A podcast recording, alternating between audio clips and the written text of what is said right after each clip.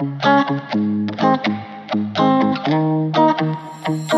aquí estoy, rodeada de deliciosidades, como siempre. Esta vez hechas con chorizo de calabaza, calabaza de temporada. ¿Qué tenemos?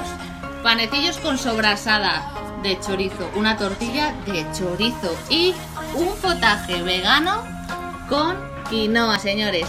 Agradecer a Elena Zulueta de Mariaga, profesora y directora de la Escuela de Hostelería de Blanca, por hacernos este delicioso potaje vegano y esta deliciosa sobrasada. Como ya muchos de vosotros saben, los calabizos son elaborados con productos tradicionales, sin colorantes, sin conservantes, todo súper natural, además apto para veganos y sin gluten. Puedes elaborar deliciosas recetas como todas estas y además recetas dulces como los amigos de Confitería Esteves, que han elaborado este chocolate riquísimo con calabizos.